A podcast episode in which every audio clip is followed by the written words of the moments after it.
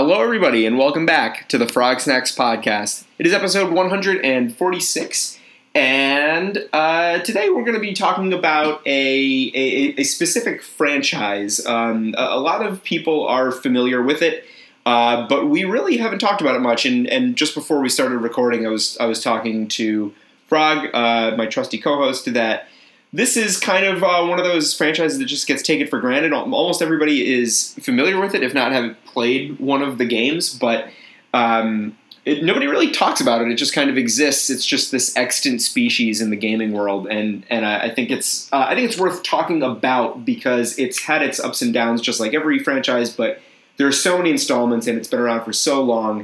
Uh, I think it's worth a discussion. So we are, of course, talking about the Musou series which uh, is more commonly known by a lot of its other uh, like like brand names, I guess. Uh, your your Dynasty Warriors, um, you know, your Warriors series essentially, and all of the various spin-offs of that. Correct. Mm-hmm. And just a point of clarification, Musou now being the genre that all of these games fall under. To, but yeah. Right. So it was a, it was a name that they coined but it is also now descriptive of the genre that it uh, inhabits almost solely. Yeah. So before we begin, I think that we need to do a really quick history lesson because I don't know if a lot of people understand the genesis of this series. Um, so why don't we why don't we get back in our in our in our way back machine or our, our DeLorean here and kick it way back to December of 1985. Um, in, in, in this year, a company known uh, now by Koei Tecmo, but was then just known as Koei, uh, made a game called Romance of the Three Kingdoms for uh, Amiga. Came out for NES a couple years later. Um, Damn, for Amiga, woo! Yeah, uh, and uh, MSX, which I believe was um, a predecessor of DOS.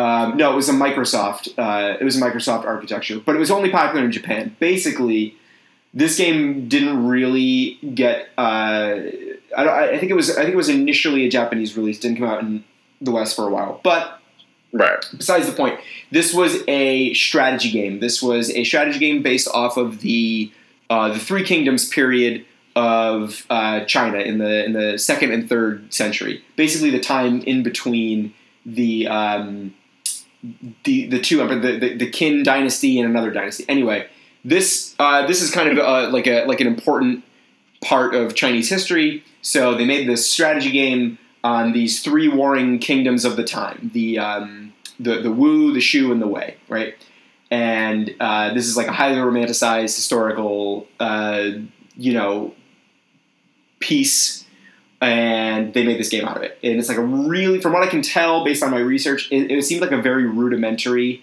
civilization almost.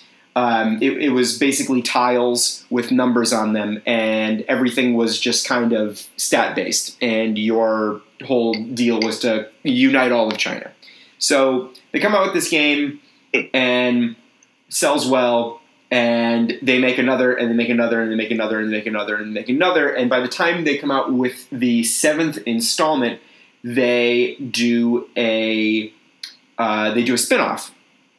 Uh, the spin-off is called uh, in in english it's called dynasty warriors but in, in Japanese it has a uh, has another name uh, Sengo, Sengoku, Sengoku Musou and it was a fighting game, which I think is the coolest fun fact about this whole discussion. That the first Dynasty Warriors was basically a ripoff of Soul Calibur, but it was using all these characters from the Romance of the Three Kingdoms series, your your, right, your right, generals right. from the various factions, and then uh, other political players of the time. So, uh, the game like kind of doesn't really make that big of a splash, but for some reason, nothing can stop Koei. And and Koei actually published this one. They had an in-house developer called Omega Force make it, who would go on to make all of these games, right? But this yep. is the first game that it was. It, this this division was essentially created to make this game and these games subsequently. So they come out with a second one, right? And the second one has a different name in Japanese. It's uh, uh, Shin Sengoku, Sengoku Musou, and in English, it's Dynasty Warriors 2. So from here on out, all of the numbered versions in English have are, are, are one number ahead because they didn't change the name after the first installment in the West like they did in the East. So Mm. that's another fun fact. It kind of has this weird like reverse Final Fantasy thing going on. That's exactly what I thought of. Yeah, yeah, yeah. So, so yeah. Uh, so for for example, uh, you know, Dynasty Warriors four uh, was Shin Sengoku Musou three in in Japan. So the the diversion here between the first one and the second one is massive because this is this is sort of the where the where the genre of Musou is created. This is sort of where they really just laid the groundwork for what this type of game would be and and what it still is today in a lot of ways. And what it is is essentially you uh, it- it's it's just an action RPG, but you play as one of the one of the various generals and political characters that you would play as in the Romance of the Three Kingdoms games, but you are actually out there on the battlefield with your weapon and you are you know talking to various generals and there are different cutscenes and you are basically hack and slashing your way in this you know large uh, fully realized generated battlefield and you're, you're And there's a lot of hacking and slashing. Exactly. It is. It is just. It is the hackiest, slashiest thing you could ever hope for in a hack and slash game. And so this one, I believe, uh, Dynasty Warriors two. Hold on. Uh oh. Research book. Dynasty Warriors 2 comes out in, I think, 2000. Um, yes, because it was, I think it was a launch title for the PlayStation 2. Yes, Damn. it was. It was. It was a in North America. It was a launch title for the PS2. Yes. Yeah, because Dynasty Warriors 1 was like, what, like 97 or something like that? 97, yeah. So that was a PS1 game, and then Dynasty Warriors 2 launch title for PS2. It was the first one I played, and uh, You played Dynasty Warriors 2? yeah, Oh, wow. I played. I played two, three, four, and five. Wow. Okay. and uh, four was by and by like by far my favorite one. Four was Yeah, actually uh, really good. Your, your boy Frog, when I first met him, when we'd be at work, he would not stop talking about Dynasty Warriors 4. Dynasty Warriors four was so good, I, and I don't know what it was. I think at that point they they had just kind of like nailed down the feel of what Dynasty Warriors was supposed to be. Three introduced a lot of like random crap like elephants and stuff. But, but four, four, I really felt like it was doing what it was supposed to do, and then, uh, you know, subsequent titles tried to do a lot of different things. And I think we're going to talk about that because after, basically after the the um, the PS2 generation, things started to split up quite a bit, and and it ended up what what Koei Tecmo and Omega Force ended up doing, which I thought was you know like pretty interesting and really uh, set themselves up for where they are today is that they got all these they got all these spin-offs under their belt they got all these they, they started off with like in-house stuff like um, Samurai Warriors. yeah samurai warriors and warriors orochi uh, dynasty tactics um, dynasty i think empires was one uh, which was which was essentially like a mix of dynasty warriors and romance of the three kingdoms where you would you would like do a thing on a map like you would in romance of the three kingdoms but instead of a bunch of you know like digital dice rolls you would actually go out and fight the battle so Nice. yeah, and I and I played one of those, and I was like, I I was like, this is getting in the way of my hacking and slashing. This like map, this like map BS is getting in the way of me of me just like plunging my sword into a, th- literally a thousand A thousand creatures. scare, scarecrows essentially. right. So, um, so so this is this is kind of where they where they get the first one. I believe the first one that was outside of uh, you know in-house IP of Omega Force, and this is also uh, probably the first um, bef- pre-merger between Koei and Tecmo was uh, the Dynasty Warriors Gundam series.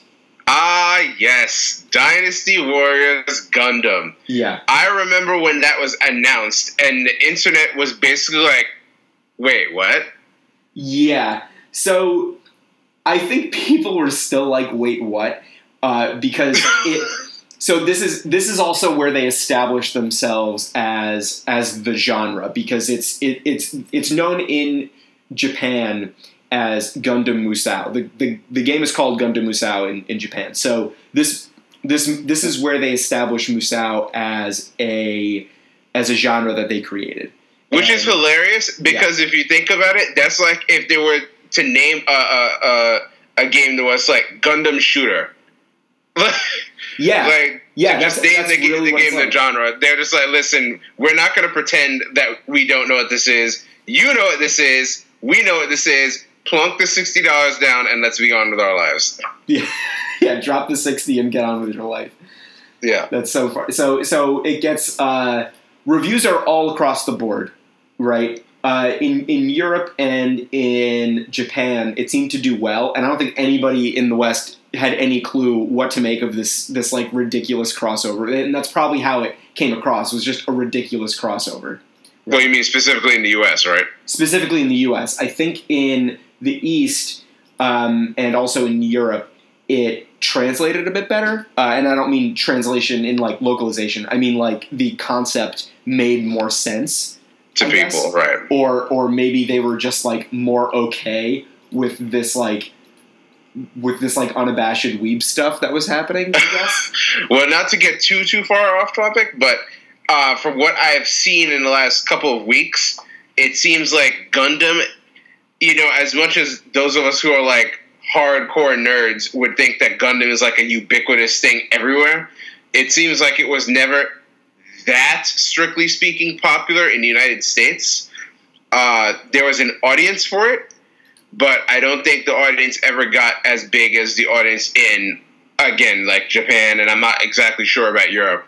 Because, for example, you know, they had Gundam Versus come out for PS4 uh, late last year, and that for that to even come out in the United States was like apparently a miracle because yeah. there was not that big a Gundam audience in general, and Gundam is now a pretty old school mecha franchise, which again is another like weird thing to have to say, but here we are. Uh, that Gundam is like the old kid on the block, so you know all these hot shot upstarts who are like, oh, where's Code Geass or something? You know, like they weren't gonna, they weren't really checking for it. Yeah. So, so yeah, they had a they had Dynasty Warriors Gundam, and it must have just done well enough for them to keep doing this and pursue and pursue this sort of uh, you know kind of uh, I don't know how to I don't know how to describe it, but basically just assimilating all of these all of these intellectual properties into the into the like Musou uh, world that they created for themselves. So so next up, and this is the first one after the Koei Tecmo merger. So uh, um, the first the first non Dynasty Warriors Musou game to come out as Koei Tecmo was uh, was, was it One Piece? No, it worse. It was uh, Fist of the North Star. I forgot about this. so, I forgot they did this. So to to to let everybody know that uh, basic, basically pulling a, a, giant like Japanese dad joke on the entire Western Hemisphere, they they decide to do uh, a Fist of the North Star Ken's Rage.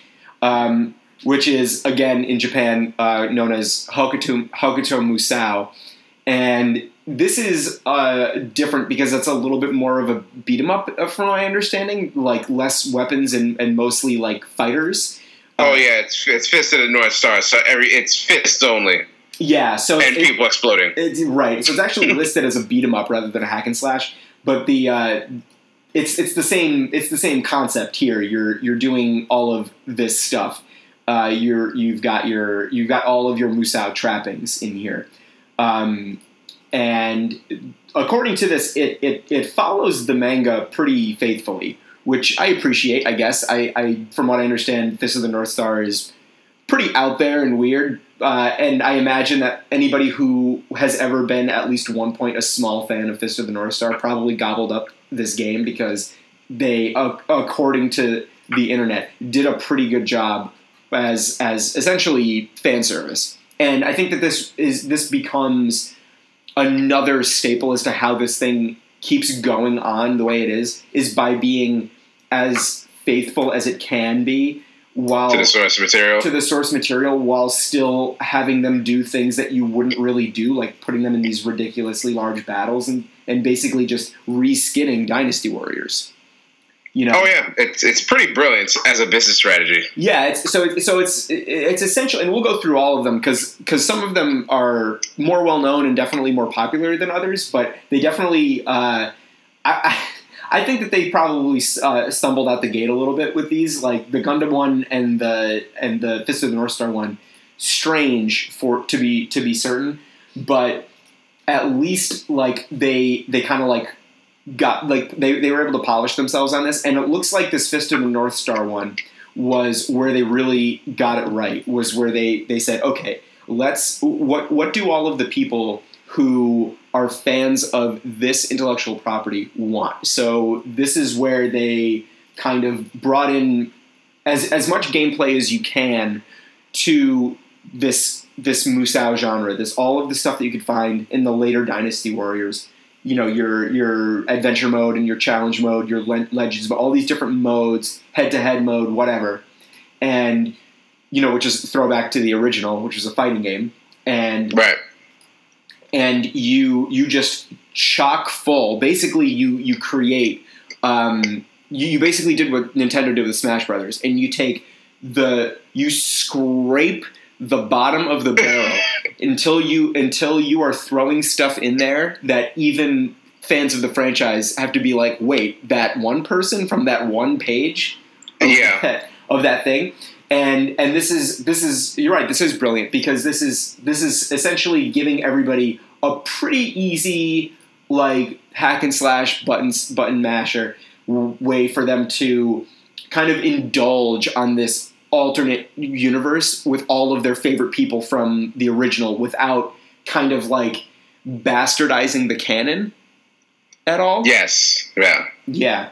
So I think that this is this is really where we're saying this is 2010. This is uh, March of 2010 in Japan and uh, November 2010. So I'll give you two brief asides. please. Uh, aside one is that uh, I smiled even harder when I remembered this game because uh, a couple of folks, shout out to our friend Max, who included Max would, when we were at school, uh, heard about this game coming out and some of the nutty like special edition things, including a a clock that would like have quotes from the series, including. including like uh, the little girl, what's her name, um, Ren, I think, who would just be screaming "Ken!" It, it was the most batshit thing ever, and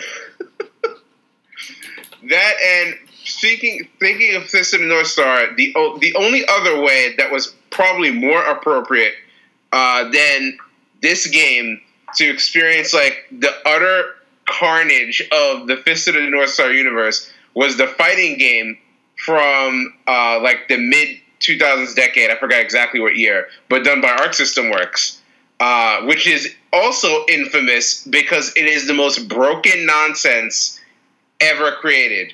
Where I highly encourage people to look it up, where people will get into combos that can go up to like 150 hits to the point where if experienced people are playing and like somebody gets caught in the combo, the other person will just take their hands out of the controller and just wait for a while because the because the combo is going to keep going. It is the most absurd, just like the show itself. It is completely batshit crazy and absurd.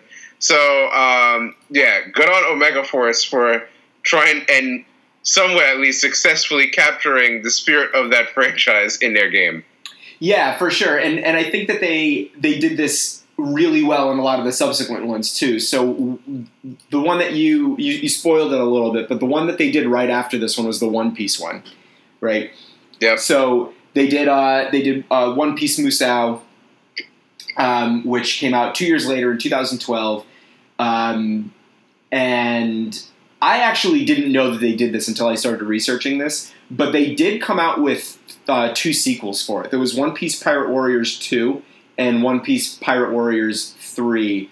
Um, so they it, it, must have done well, but um, again, oh for sure. But but again, this is this is kind of and this is this is amazing because this is all in spite of mixed to middling reviews. It, it kind of doesn't matter because it, it really is just like this this living breathing fan service encyclopedia, like a living encyclopedia uh, with you know with some type of action gameplay in it. It's it's really for. I mean, the game sold uh, over six hundred and fifty thousand copies, according to Siliconera. Uh, it, it sold over six hundred and fifty thousand copies its first week in Japan. So is this crazy. is. I mean, this is all like, and, and we're talking like down the list, like six out of ten, six out of ten, six out of ten. Uh, like this is this is an average game by all respects, and it and it kind of doesn't matter because they over the years built up this this method that that we just explained, and it's amazing. Yeah, uh, this is a. I think all the Musou games are the perfect counter to anybody who you know, still in 2018 believes that reviews at all translate to sales. Mm-hmm. I mean, if all that can happen is that if a game that was supposed to be like super well reviewed comes out and you know gets really bad reviews, that can probably have an effect, right? Like, let's say if Odyssey had come out, yeah, and instead of being you know a critical darling, people were like, actually, we get it's like a seven then that would have started like some shit that might have hurt Nintendo's bottom line.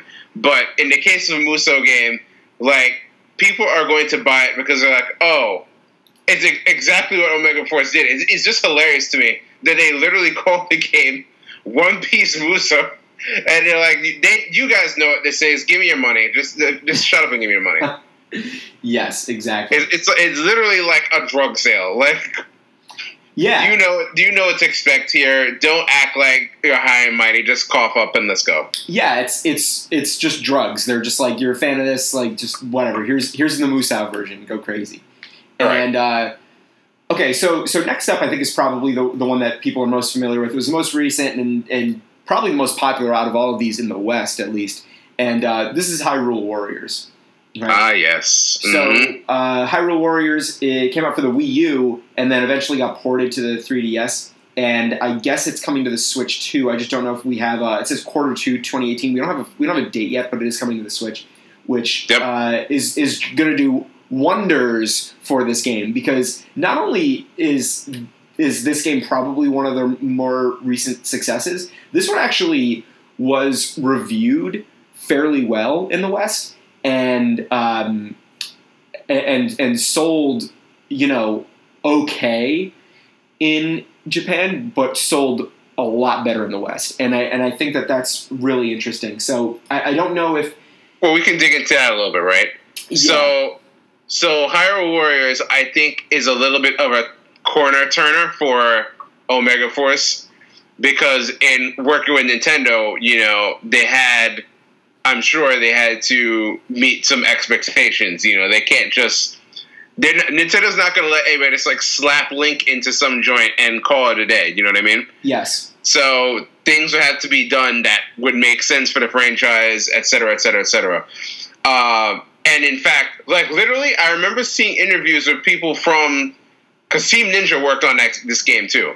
Okay. Uh, and I remember seeing interview with some of the producers being like, yeah, you know, we really had to make some changes to the formula to make this, you know, the best game it could be. Like we actually have bosses in the game inspired, you know, from the various Zelda enemies, and you actually kind of have to think to deal with them. And he said it just like that. You actually have to think, mm-hmm. uh, which I thought was hilarious. But having played the game, yes, you do have to think. And having played another game uh, of theirs, which we'll get into in a moment, um, yeah, it's true. You can. The Musou games are about just like charging ahead at all costs, with the exception of Hyrule Warriors. uh, and I think it was there where we really start to see them really like um, build on the gameplay, like use the Musou thing now as like a base to go even further. Yeah, I mean, I don't. I, it's weird because you're right. Like they did bring in uh, a lot of people. Like they they they were probably forced to heed a lot of what Nintendo was saying and to make this game because it is their IP and they're incredibly protective of it. But it's still got the same kind of you know um, you know hits that a lot of that all of the games get. You know, it's it's still got criticized for being you know full of mindless slashing and and fairly basic, even though it did have all of the stuff that that people wanted. It was all of the um, it, it, looks like uh, Destructoid, the Escapist, GameSpot, and Games Radar all used the word fan service in their review, which is which is fine. Like they have this, you know, it it reviewed a little bit better in the West, but because I think that people saw that there was a little bit more thought put into it, but it was also not. It was that was that was on Nintendo. Right. Yeah, I mean, it's. I would also say I think people in the West probably had uh, a pretty strong idea. All right, we know what we're getting into. Uh, the other reason why I think it was so well received is because don't forget this came out. I want to say 2015 uh, which was nobody knew there'd been no Zelda game on the Wii U yet. Nobody knew in w- what would eventually become Breath of the Wild was going to arrive. So I think there was definitely a thirst to have something Zelda related on on the Wii U, on you know, just to have uh, fans satisfied for a little bit. Mm-hmm. Uh, not to mention that we had not seen any of the Zelda universe in like a straightforward action format which was really really cool to to behold for the first time. Like to finally get a chance to straight up cut loose with Link and just you know fuck people up. It was great. Yeah, yeah. So uh, and, and it's and it's cool that you. It's good that you mentioned that because uh, the, the article that I'm reading, as well as Zeldapedia, which is a great, uh, which is a great uh, resource, describe the game in like big bold letters as non-canon and it's just like please like this this doesn't count. Like it's just dynasty warriors just but it, it's great because if you look at the list of characters that are in it there are um, there are 163 uh, articles for separate characters that are in the game. You know we're talking about down to down to like the different variants of the enemies that you that you fight you know your different you know tree sprouts and your your different uh, you know Lizalfos and stuff like that. So oh yeah, make no mistake, there is a lot of shit in that game. Yeah, you know some, the only I'm like not even really sure where it comes from. Like who's yeah they, they dug deep. This guy. Yeah, they they dug deep. I mean, the roster after all the DLC, I think is twenty nine. You know, they came up with twenty nine characters for you to play as. Yeah. Uh, on top of all the other stuff. The only complaint I had at that game personally is that I wish they had given you. So they have a few boss characters, but there's only like literally like four. Uh, and I'm like, you guys, and they reuse them heavily across the various mission modes and whatever they have. Mm-hmm. So I'm like, you guys really could have done better to do like. Uh, this is a Zelda game. Every Zelda game has at least like seven bosses. Um, and there's many more memorable ones than than the set that they put in. Uh, even though the set they put in is good, I'm like, you guys really could have put in some other bosses just to keep the variety a little higher. But outside of that, yeah, I thought it was, as you said, a fan service. It was it was pretty ultimate fan service. Yep, yep. And then um, uh, we got one more, I think maybe two more, and uh, one of them is Fire Emblem Warriors. Yes, which I actually heard is really good. I heard it was good. I didn't play it, but I think that um, so it, it actually it actually made the most sense to me out of all right. of these because every every character already has a weapon, right? And then you know you are ostensibly fighting battles when you're playing Fire Emblem games anyway, right? So it's right. like I could see it like translating a little bit better, so I'm sure it is good. Um, it is on the Switch, so you know that helps for sure. Um, but this one's pretty new, so all we can go off is like kind of preliminary reviews, and it and it seemed to have done probably it seemed to have done just as well reviews wise as uh, Hyrule Warriors, which is you know for this for for the, a Musou game saying quite a bit. Right. Um, And this one, uh, Team Ninja also helped work on because it's a Nintendo thing. yeah, I'm sure that again, Nate, they would need all hands on deck to do these legacy franchise ones. Didn't they also do a a Berserk game? Wasn't that them? I am not seeing one here, but it's possible. Um, I will look that up, and I know that there's. I think there's one that you wanted to bring up, right? Yeah. Well, there's two. Yeah. go for it. Um, so the one, the other one you're probably about to mention is the Dragon Quest Hero series. yes. Uh, yeah, the Dragon Quest Hero series. I've played the second one, uh, and I have to say that is another game that legitimize, uh, legitimizes the the work they're doing more recently in, in trying to, uh, I guess, give a little more depth to the series. Mhm. Because I, I was rather surprised to see Dragon Quest Heroes 2, I can't speak for one, but Dragon Quest Heroes 2 is actually a Dragon Quest game. Like, it has all the trappings of a Dragon Quest game. The Really, the only difference is that you are playing Musou style, running around and battling people live action as opposed to uh, in you know the series staple turn-based battles. But in all other ways, it is in fact a Dragon Quest game. It's I was very pleasantly surprised. You know, it's got a fairly in-depth storyline. You know, all the the shopping and leveling up and character development, all that stuff that you would expect from that kind of game is there. All the whimsical characters that you can choose from are there. All that shit is there and it and it does not play like mission based as most other Musou games do. It is in a giant, you know, seamless world. Interesting. So yeah, so it's really fun. Yeah, so so you're right. There was a Berserk one. It was called. Um, it came out for. Uh, it came out for PlayStation and Windows, uh, and it was uh, it was called Berserk and the Band of the Hawk, or Berserk Musou in uh, in in Japan. And this one didn't do as well. It seemed like it didn't really sell that well, and it reviewed pretty poorly. But it does exist. Um, I think that, um, and uh, perfect. This is exactly what we've been saying. Uh, Destructoid awarded it an eight out of ten. Actually, uh, seeing the story continue past the golden age is enough for an enthusiast to buy in. Otherwise, wait. This is that's exactly what we've been saying. So, but the thing is, in a nutshell. the thing is, like, I don't know how popular Berserk is. I mean, it's I, I know it's it's like you know out there and it's well known, but I don't know. Like, is Berserk like a popular anime?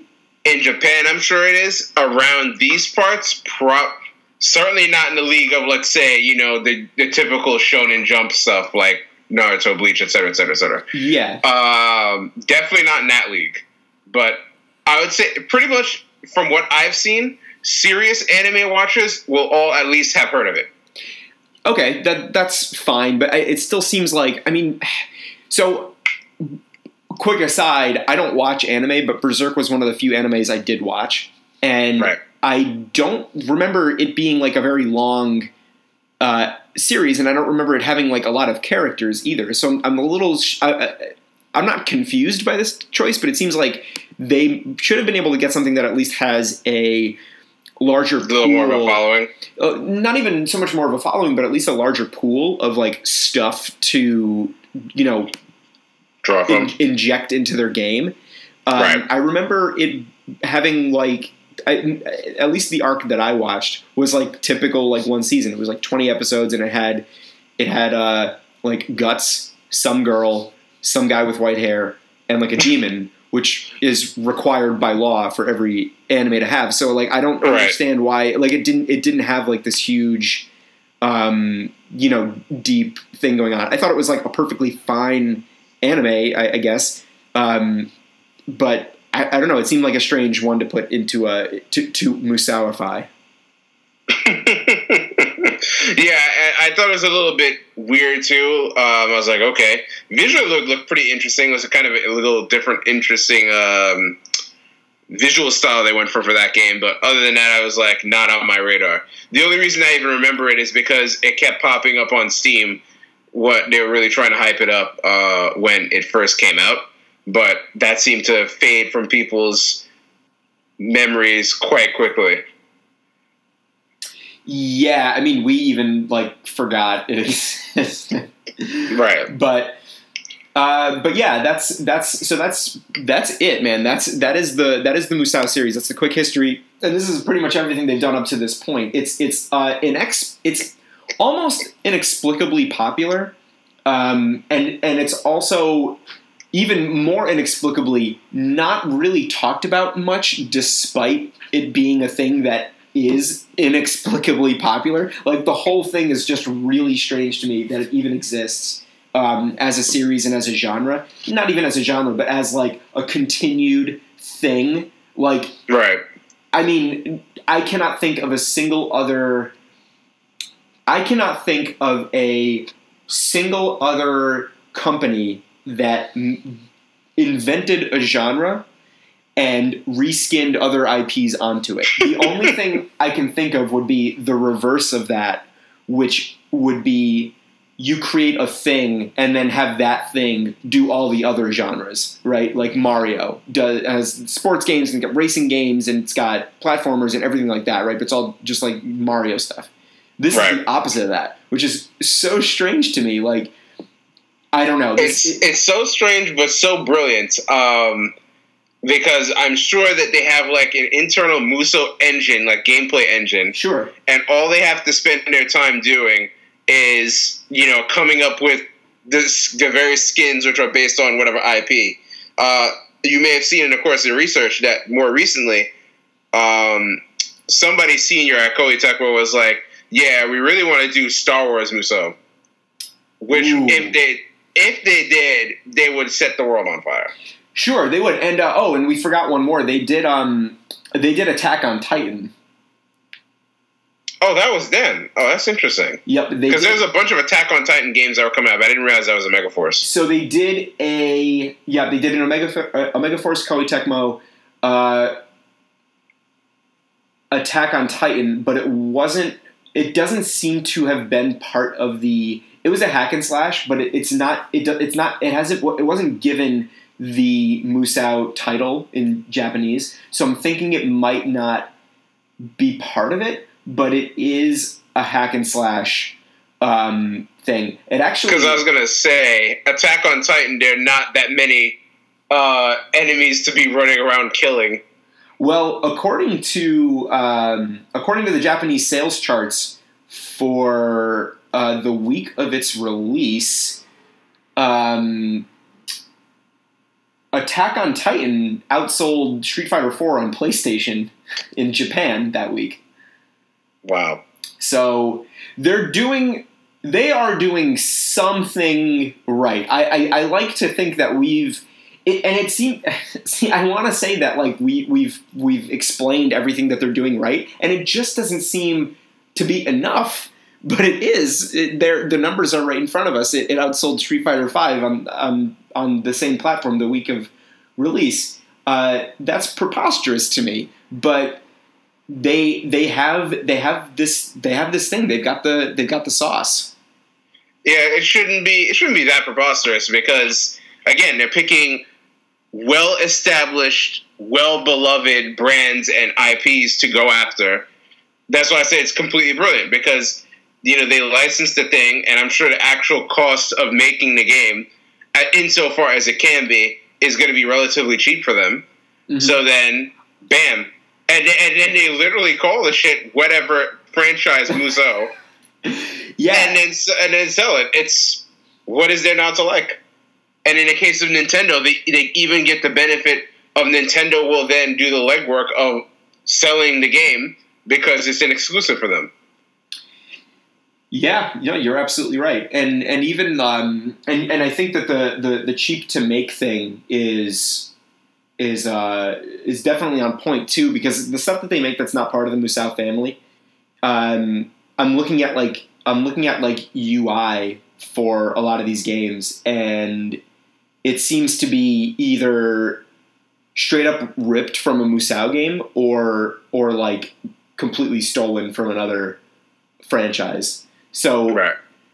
yeah, that's that's uh that's that's pretty much it. I mean, they're still churning these games out. I believe Dynasty Warriors Nine has a um, I don't know if it has a release date, but it is coming out. It, it was announced. Um, And see now, D- Dynasty Warrior Nine actually kind of oh, it comes out. a little. It comes out tomorrow Really? in Japan, and it comes out next week in, in the U.S.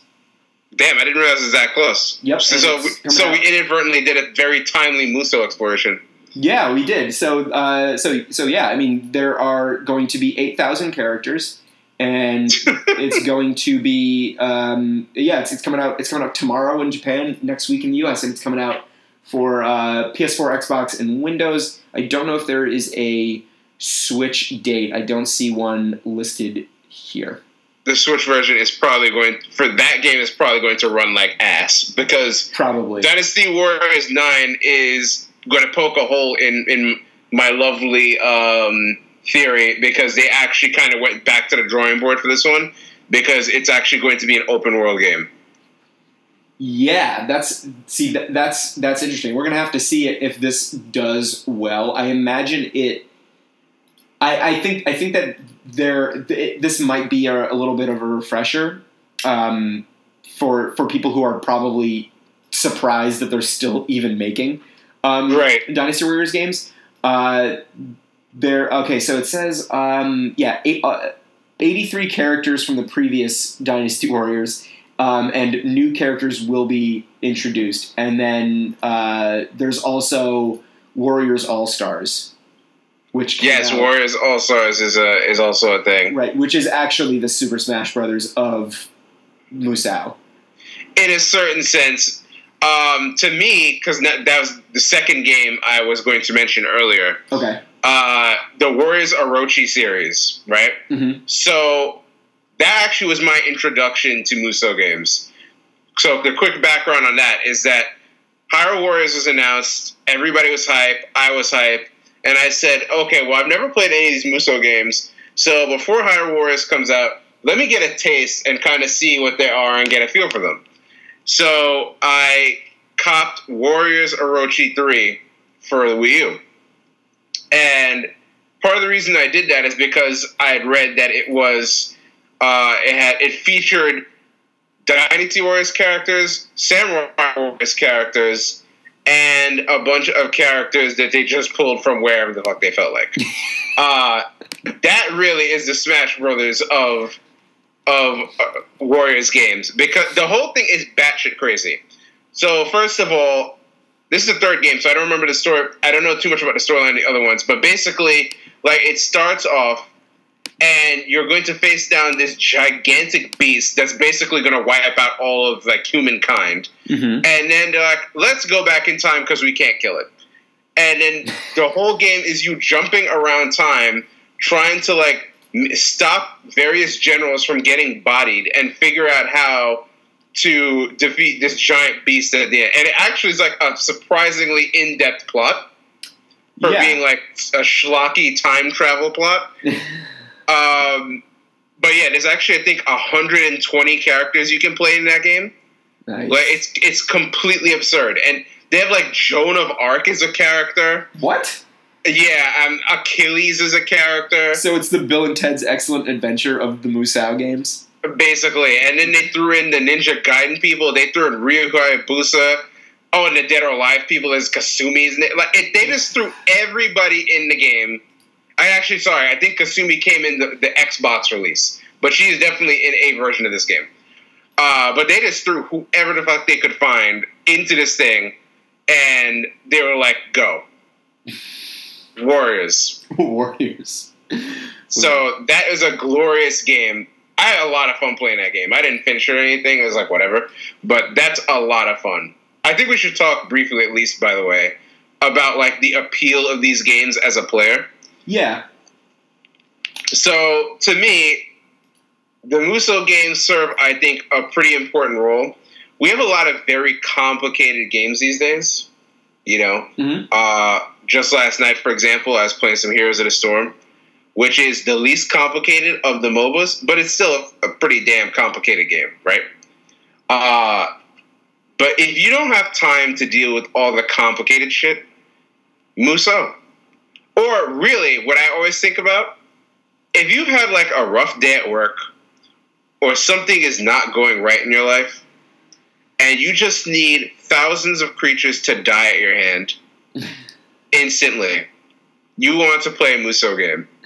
Yeah, we- you know, we didn't we didn't talk about it in our uh, our like chill games episode, but it's it's hundred percent in that discussion because it it's it's a very it's it's it's it's a perfect time killer.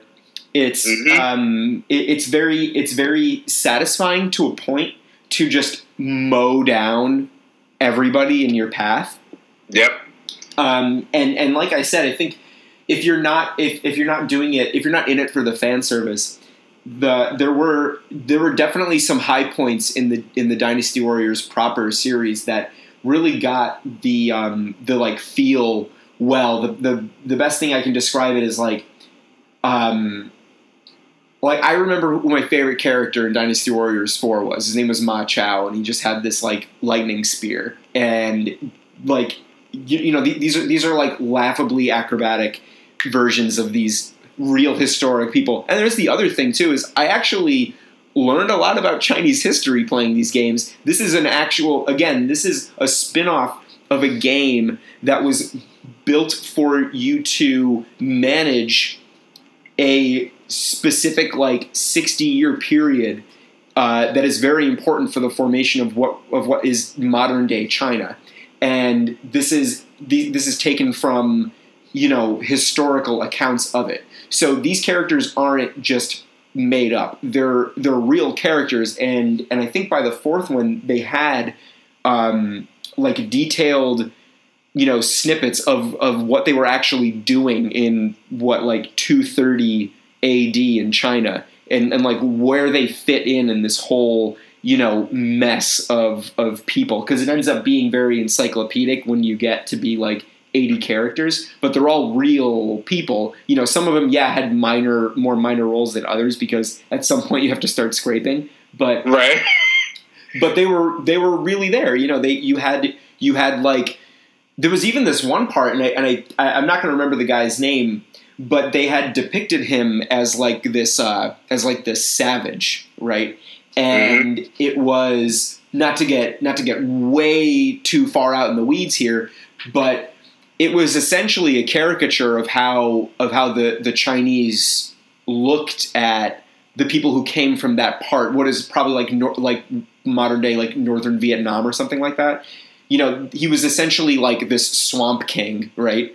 And and they they were kind of like they were kind of like yeah, like his kingdom. Uh, I think it was called uh, Nanking or something like that. No, not Nanking. I, I don't know what it was what they called it, but the the um the like the the translation of that was just kind of like was like southern savages or something like that and that was what the chinese called his his kingdom so they played up on that but it was also like these were the these were like the attitudes for outsiders at the time and like this is how they this is how they got kind of like wrapped up in this whole you know political intrigue type thing but you know they were he was still like a jungle king to them See, So- when you lay all that out, yeah I mean, that's all clear from playing the game, right? That they're all based on real historical figures and whatever. But when you put all that like that, you really think, wow, this is even more batshit crazy than when we first imagined. It really is. I mean, that's where do you think the romance part comes from? The romance of the Three Kingdoms. They, they, don't mean romance is in like a love story. They mean romance is like this, this like deep, you know, wide, far-reaching political intrigue. Right. I mean, the fact that we can play as they basically said, we're going to make this very arcadey, super ridiculous action game starring all these real historical figures from war. Like it makes no sense, uh, but yet, as many Japanese games do, end up being, from a player's perspective, pretty damn awesome. I forgot who my man is in that game that that fight literally fights everybody with a paintbrush, like doing like calligraphy. but it's yeah, oh my god! I, I uh, yeah. I mean, it would be it would be like if somebody took like the definitive tome on the Civil War and made like uh, like an anime inspired um, like an anime inspired shooter out of it. And and just took everybody you know? Right. so uh, that, that's really what it would be like. Uh, that, that's- Generally summer. yeah. Stop. They would get uh, you know you would have like your rudimentary submarines you know the monitor and you and stuff like that. But it would be it would eh, but everybody would be caricatures of one another you know? Um, it, it, it's it's it's something else that's for sure. I, it, it's I, I think I, I think I've said pretty much everything I wanted to say about it but I think that I think that the success once you once you dig a little bit beneath the surface the success makes a lot more sense than it would initially. Um, Right. and then when you look at a lot of the spin-offs it's even more apparent but this is um, you know I, I believe they're still making romance of the three kingdoms games too. So if if you want like uh, basically like a tabletop version of, of this that's where you're going to want to look. Um, if you have any interest in like what china was like between the uh, years like 190 and 250 ad uh, just play dynasty warriors. Like that's that's really all you got to do. And like it's it's as faithful as you can get out of like a, a video game that's that's meant to you know um, kind of just be like a like a like a half conscious couch game Or also, like I said, if you had a bad day at work and you're just like, well, frog, I, I just have all this stuff going on. You know, I don't know what I'm gonna. Shh. Take the controller. Thousands of enemies will die at your hand. yes It's and, all gonna be okay. and you can use whatever ridiculous weapon you want they have Anyone you want. Yep Too hard, set the difficulty down. Just kill them all. just kill them all just kill them all Their, their, So- their death screams will fill your ears with delight. and uh, and I and on that note, I think that that's uh, that's all we have to say about the about the Musou series. But there's uh, there's always good fun facts that I'm I'm trying to uh, that I'm trying to bestow upon the people out in the internet land. So if you're out there, come and find us. We're on Twitter at Frog Snacks. Got an Instagram at Frog Snacks Podcast. We got a website frogsnacks.net. Obviously, we're on we are on Apple Podcasts. Rate, review, and subscribe to the podcast there. And uh, we will talk to you guys next week. Bye bye.